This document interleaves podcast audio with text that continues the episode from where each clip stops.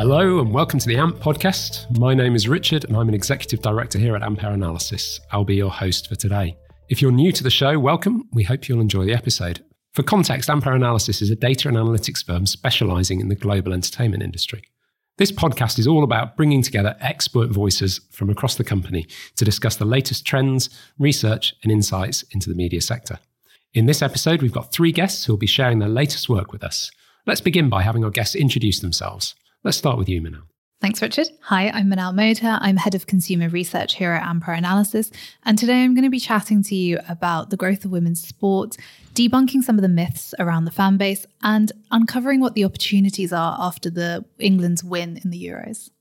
Hi, I'm Louise Shorthouse. I'm part of the games team here at Ampere, and we cover everything from market data to title analytics to also consumer research. And today I'm going to be talking about a piece of research that I did recently on the attention economy, which essentially looks at how consumers are choosing to use their time and the various media touch points that they are interacting with, of which gaming and online video are two very key areas. Hi, I'm Hazel Ford and I work in the markets team here at Ampere. We look at KPIs and trends across the media and telecom space. Uh, today, I will be talking about global data traffic and usage in 2021, with particular focus on how video usage has driven consumer demand for data. You are listening to the AMP podcast from Ampere Analysis. To learn more about Ampere's research and services, head to ampereanalysis.com.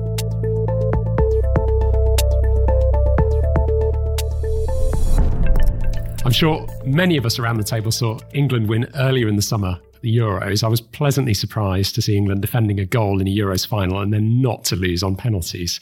Now, Minal, you have been looking at women's sport. It's a rapidly growing business and it has an increasingly large and avid fan base. You ran some research ahead of the Euros final. What were your findings? So, the research that we ran was among sports fans across 12 markets. And it was really interesting to see what interest levels were like for women's sport as a whole. In some markets, like the UK and Australia, it was as high as 35%. But then in some markets like Germany, it was as low as 20%. So, if we're thinking of that, a third of sports fans being interested in women's sports, as a headline figure, it's pretty good. That's a pretty big fan base. So, with some of those big audiences, presumably there's a big commercial opportunity.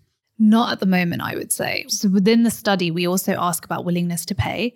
And whilst in markets like the UK and Australia, a third of sports fans are interested, actually only one in 10 are willing to pay at the moment. So, right now, what people have to do is grow those audiences even further before they can start thinking about monetizing them. And when we're thinking about the, the fans who are enjoying women's sports, who've come into the fold over the last couple of years, who are they? There's this myth that a lot of women's sports fans are women. It's only really watched by women. But you mentioned the football earlier, so we can take UK football fans as an example. And actually, women's football fans in the UK are younger, they skew male, they're more affluent than men's football fans. But a crucial element here is that they are more likely than average to have kids in the household. And you might be thinking, why is that so important? But there's a lot of academic research which shows that sport fandom is cemented between 8 and 12 years old. And when we're being bombarded with media left, right, and center, whether that's gaming, audio, streaming, sport, if you can get people interested at that young age, you can then bring them through to hopefully being paying fans by the time they hit 18 plus. If we take a step back from live sport and think about some of the adjacent sectors, and I'm thinking specifically here about the video games market. Women's sports is now moving into the video games market in a bigger way. I think FIFA 23 will have um, female football players on the cover for the first time this coming season. Um, Louise, you've been doing some research into fan bases of football games uh, and indeed other games. What have you What have you found in your data? Yeah, we actually ask about uh, EA FIFA, which is of course the main soccer game in the in the game space, um, and we see a lot of parallels between what Minal has described in terms of sports viewers. So they are mostly young, mostly in the kind of 25 to 34 age group. The global gender split that we see there is 66% male and 34% female. So there are a sizable amount of female players of these kinds of games. In terms of female players more specifically, they are also mostly in the 25 to 34 age group. And again, they are much more likely than the average consumer to have children in the household. But one thing that is maybe slightly different is the wealth is a bit more varied. Like, whereas you said that the viewers are a lot more affluent with EA FIFA, what we see is that it's a lot more spread out. And actually, they mostly over index in the lower socioeconomic groups, which is you know, again, slightly different to what we see with more general sports fans. Because gaming is maybe a bit more of an active pastime, uh, perhaps this suggests that players of EA FIFA are a bit more aspirational and they're playing because it's something that they can see themselves doing. So that's really interesting. There's a couple of points actually there. So, demographically, in terms of gender, that split is exactly what we're seeing for women's football fans in the UK. But the affluence is kind of what we're seeing more for men's football, which makes sense. EA has always been marketed towards male football fans instead of female football fans. So if I was FIFA, I'd be looking at this as an opportunity. We have a very similar gender demographic split, but much more affluent women's football fans. That's where they should be targeting their marketing in the next season. And it's interesting because EA FIFA have included female footballers for actually several years now, but they've been very much on the kind of back burner. So I think since um, FIFA 16, they've included female players, but only international teams and only on a very kind of small scale. Um, so I think they did get a bit of criticism, people saying they're only doing it for publicity or kind of tokenism. But now it's great to see that they are introducing more club based teams and also they're putting females on the cover of the game as well.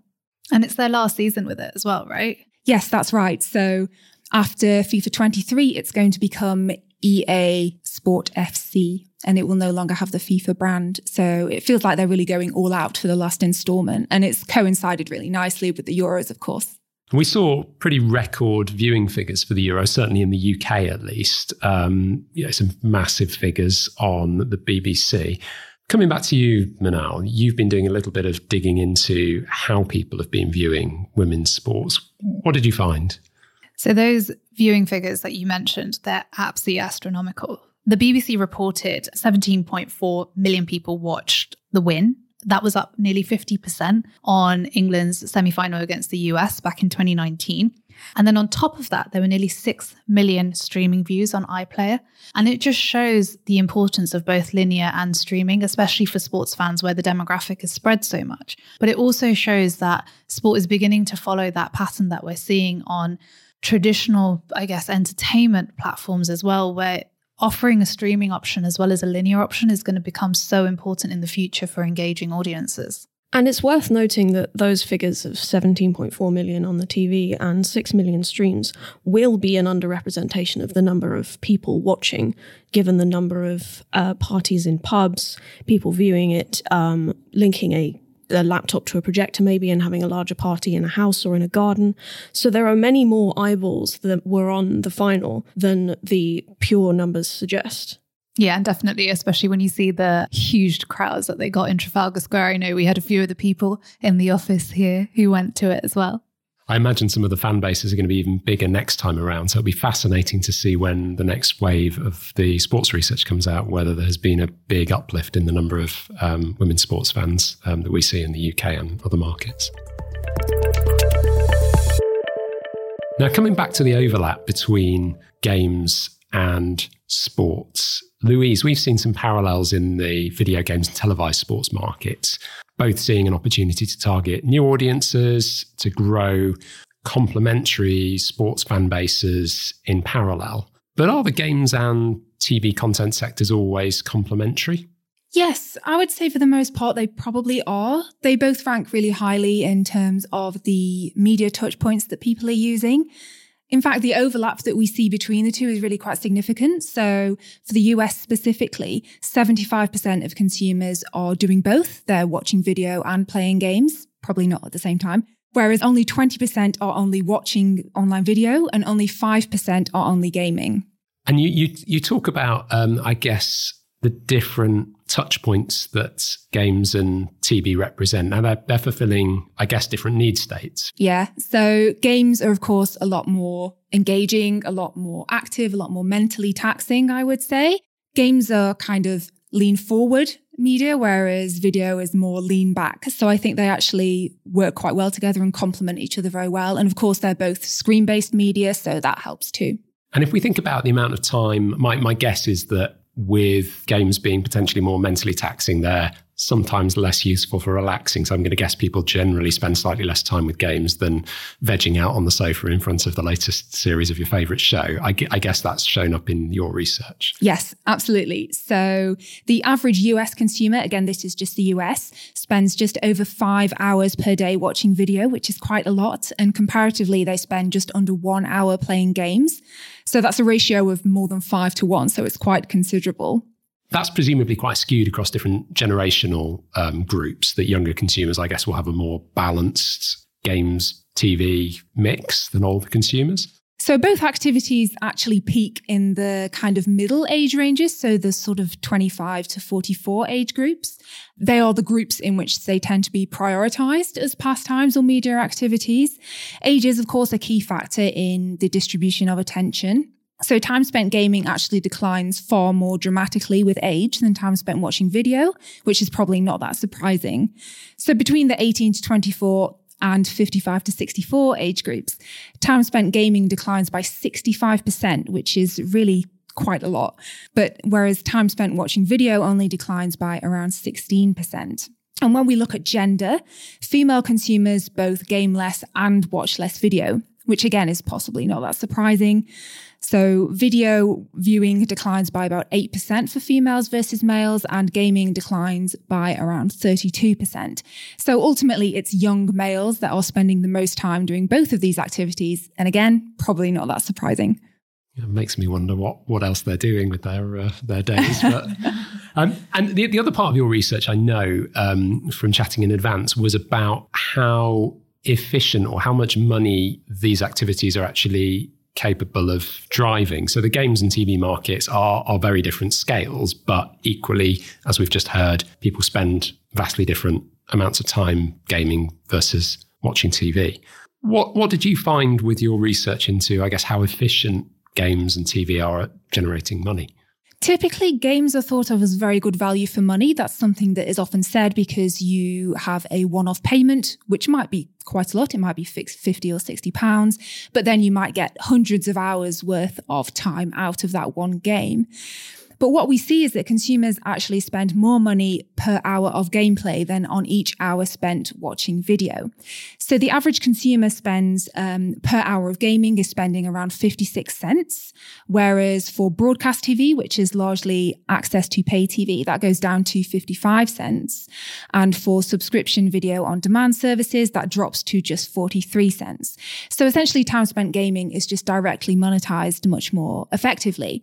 And I think part of this is because because there is no ceiling on monetization for games. So many games are free to play, but then you can go in and spend a lot of money on microtransactions, which, you know, there's no cap on that. And of course, advertising isn't included in this. And if you were to factor in advertising, that would change the picture quite considerably and it would skew a lot more in favor of the video services. Now it's interesting you mention mention advertising and perhaps subscription video on demand services because we've recently seen groups like Netflix begin to look more seriously at the ad market. Um, I guess the other thing that we've seen in relation to subscription streaming products and um, the video game sector is is a lot more convergence, both in terms of the the services they offer, but also in terms of the IP that they're making use of. So there have been a lot of crossovers for for Netflix, for instance, a few new series and movies that they've been launching. How, how big is IP convergence across the games and video space? Yes, that's right. So Fortnite would be a really great example of this. I know you also mentioned Netflix. Fortnite has done, I think, more than 120 IP crossovers to date, and they have a lot more in the pipeline.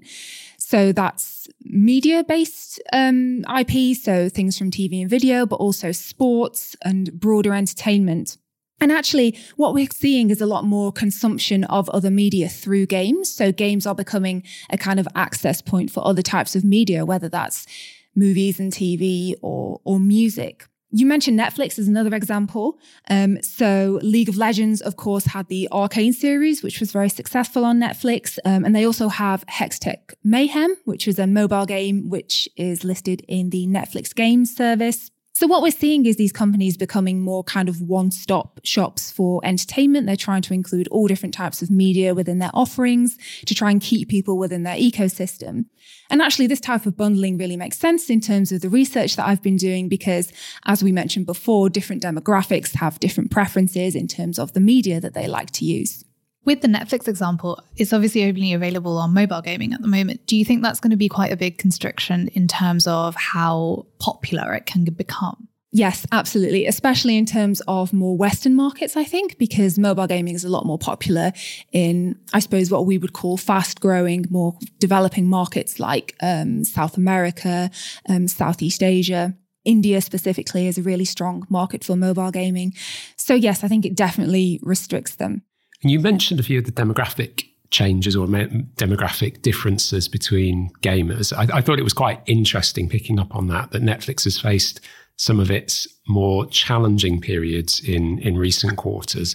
And think, Minal, that some of your research indicates that where Netflix has faced the toughest time has been among some of the younger consumer groups who've been, perhaps they picked up Netflix during the pandemic and now they're leaving. And we've actually seen declines in the subscriber base among some of the younger groups.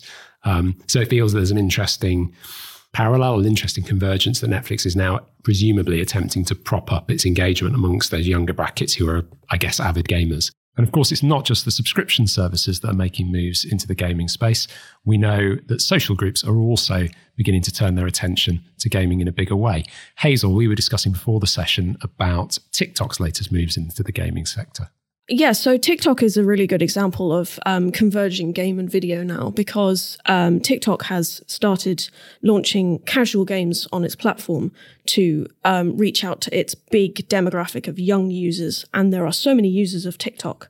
And they also spend a lot of time on TikTok. Uh, with global monthly usage reaching over 20 billion hours, which works out as users using on average an hour a day of TikTok. So this is particularly video now, seeing as the gaming thing has only just launched. But if people are willing to spend that much time consuming TikTok video per day, it's not unreasonable to think that they may in the future dedicate some of that time or even more time towards um, gaming on TikTok, therefore keeping them into, into one ecosystem where they can satisfy all of their entertainment needs. Of course, this isn't just about younger consumers. Louise, I know you've been looking into demographic differences in your research. Yes. What we've seen as part of our attention economy research is that older demographics are gradually getting more and more into short video platforms. So I think what we're seeing is the kind of demographic reach of different types of media really start to broaden and it's getting more competitive and more and more difficult out there. And, and that's happening across video and, and games. We've definitely seen it with TikTok has moved into older groups, but you're seeing it with the video gaming space as well? Oh, definitely. Especially during the pandemic, there was a really kind of noticeable uplift, I think, in older people playing more games and just, just having a much broader reach because people have the time and the space to get involved. And presumably they're I guess they're playing slightly different sorts of games. They're not all Call of Duty fans, I would assume.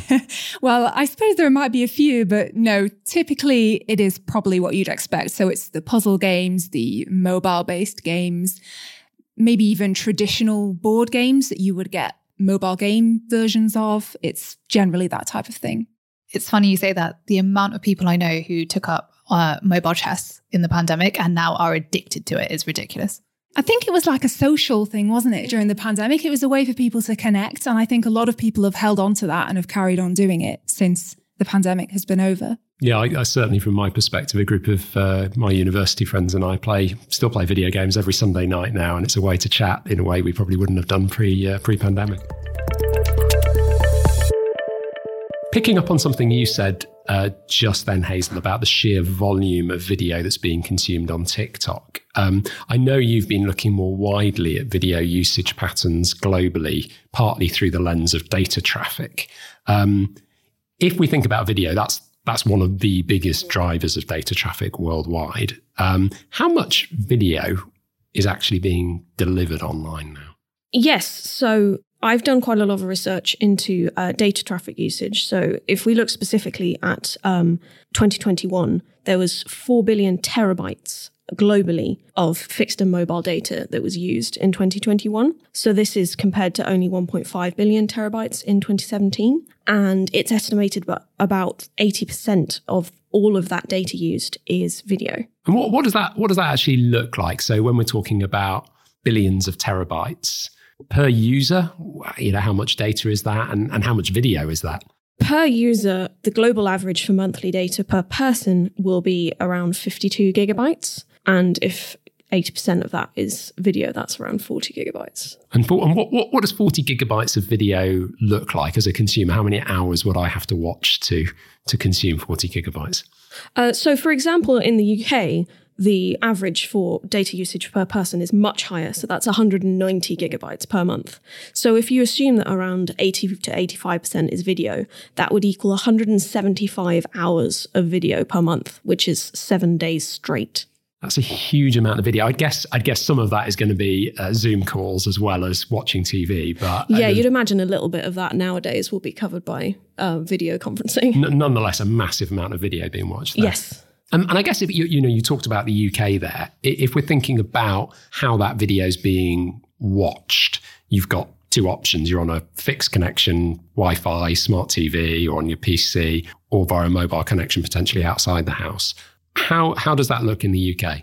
So in the UK, it's remarkable how little data is used on mobile. This is data generally, not just for video. So only 5% of data traffic in the UK in 2021 was mobile. So we've got 95% fixed data. That's a huge amount that's going through the well established broadband market. And that's something that you might generally expect in the more developed markets with big broadband infrastructure and fast broadband infrastructure. Whereas if you compare it to a completely different type of developing market like India, in India, there is um, 93% of the traffic in 2021 was mobile, not fixed. That's really interesting. And it actually makes a lot of sense in terms of the game space as well, because India is very much a mobile gaming focused market. People there generally don't have as much access to um, big screen devices like consoles or PCs. So the vast majority of their gaming is on a smartphone. And also because of that, they are playing much more data intensive games on those devices because they still want that big screen experience, but they just don't have a PlayStation or a gaming PC to be able to do so. So they're doing it on their smartphones. Whereas in the UK, we are a much more big screen gaming focused market. So console is a lot stronger in the UK. A lot more people have PCs that are capable of running more hardcore games. So that actually makes a lot of sense. And also what we see in our consumer research is that with mobile gamers, they actually spend most of their time playing at home. So they're not even playing outside. So again, that makes a lot of sense. It's really interesting to hear how fixed networks are so important in markets like the UK to both video and gaming usage. What, what I found absolutely fascinating about today is we've taken three very diverse topics women's sports, the gaming market and how it intersects with TV and global data traffic. And yet there are some very similar patterns emerging across all three. From a usage standpoint, we've just heard that there are parallels in how consumers engage with games in developed markets versus developing markets, and how we see streaming viewing evolving with a focus on large screen devices in mature countries and smartphone gaming in those less established markets. We're also seeing convergence from both games, sport, and TV, where they're looking for the opportunity to expand with respect to women's sports addressable audiences and fan bases, um, and potentially better representation in TV. We're also seeing cross sector IP and business model convergence. Streamers like Netflix applying scripted IP to the games sector, and social video companies moving more aggressively into the gaming market. Well, that's all we have time for today. Thank you very much to all our guests for their time and for sharing their research with us today. All of the data discussed today is available on Ampere's website. Do get in touch if you're interested in accessing any of this research.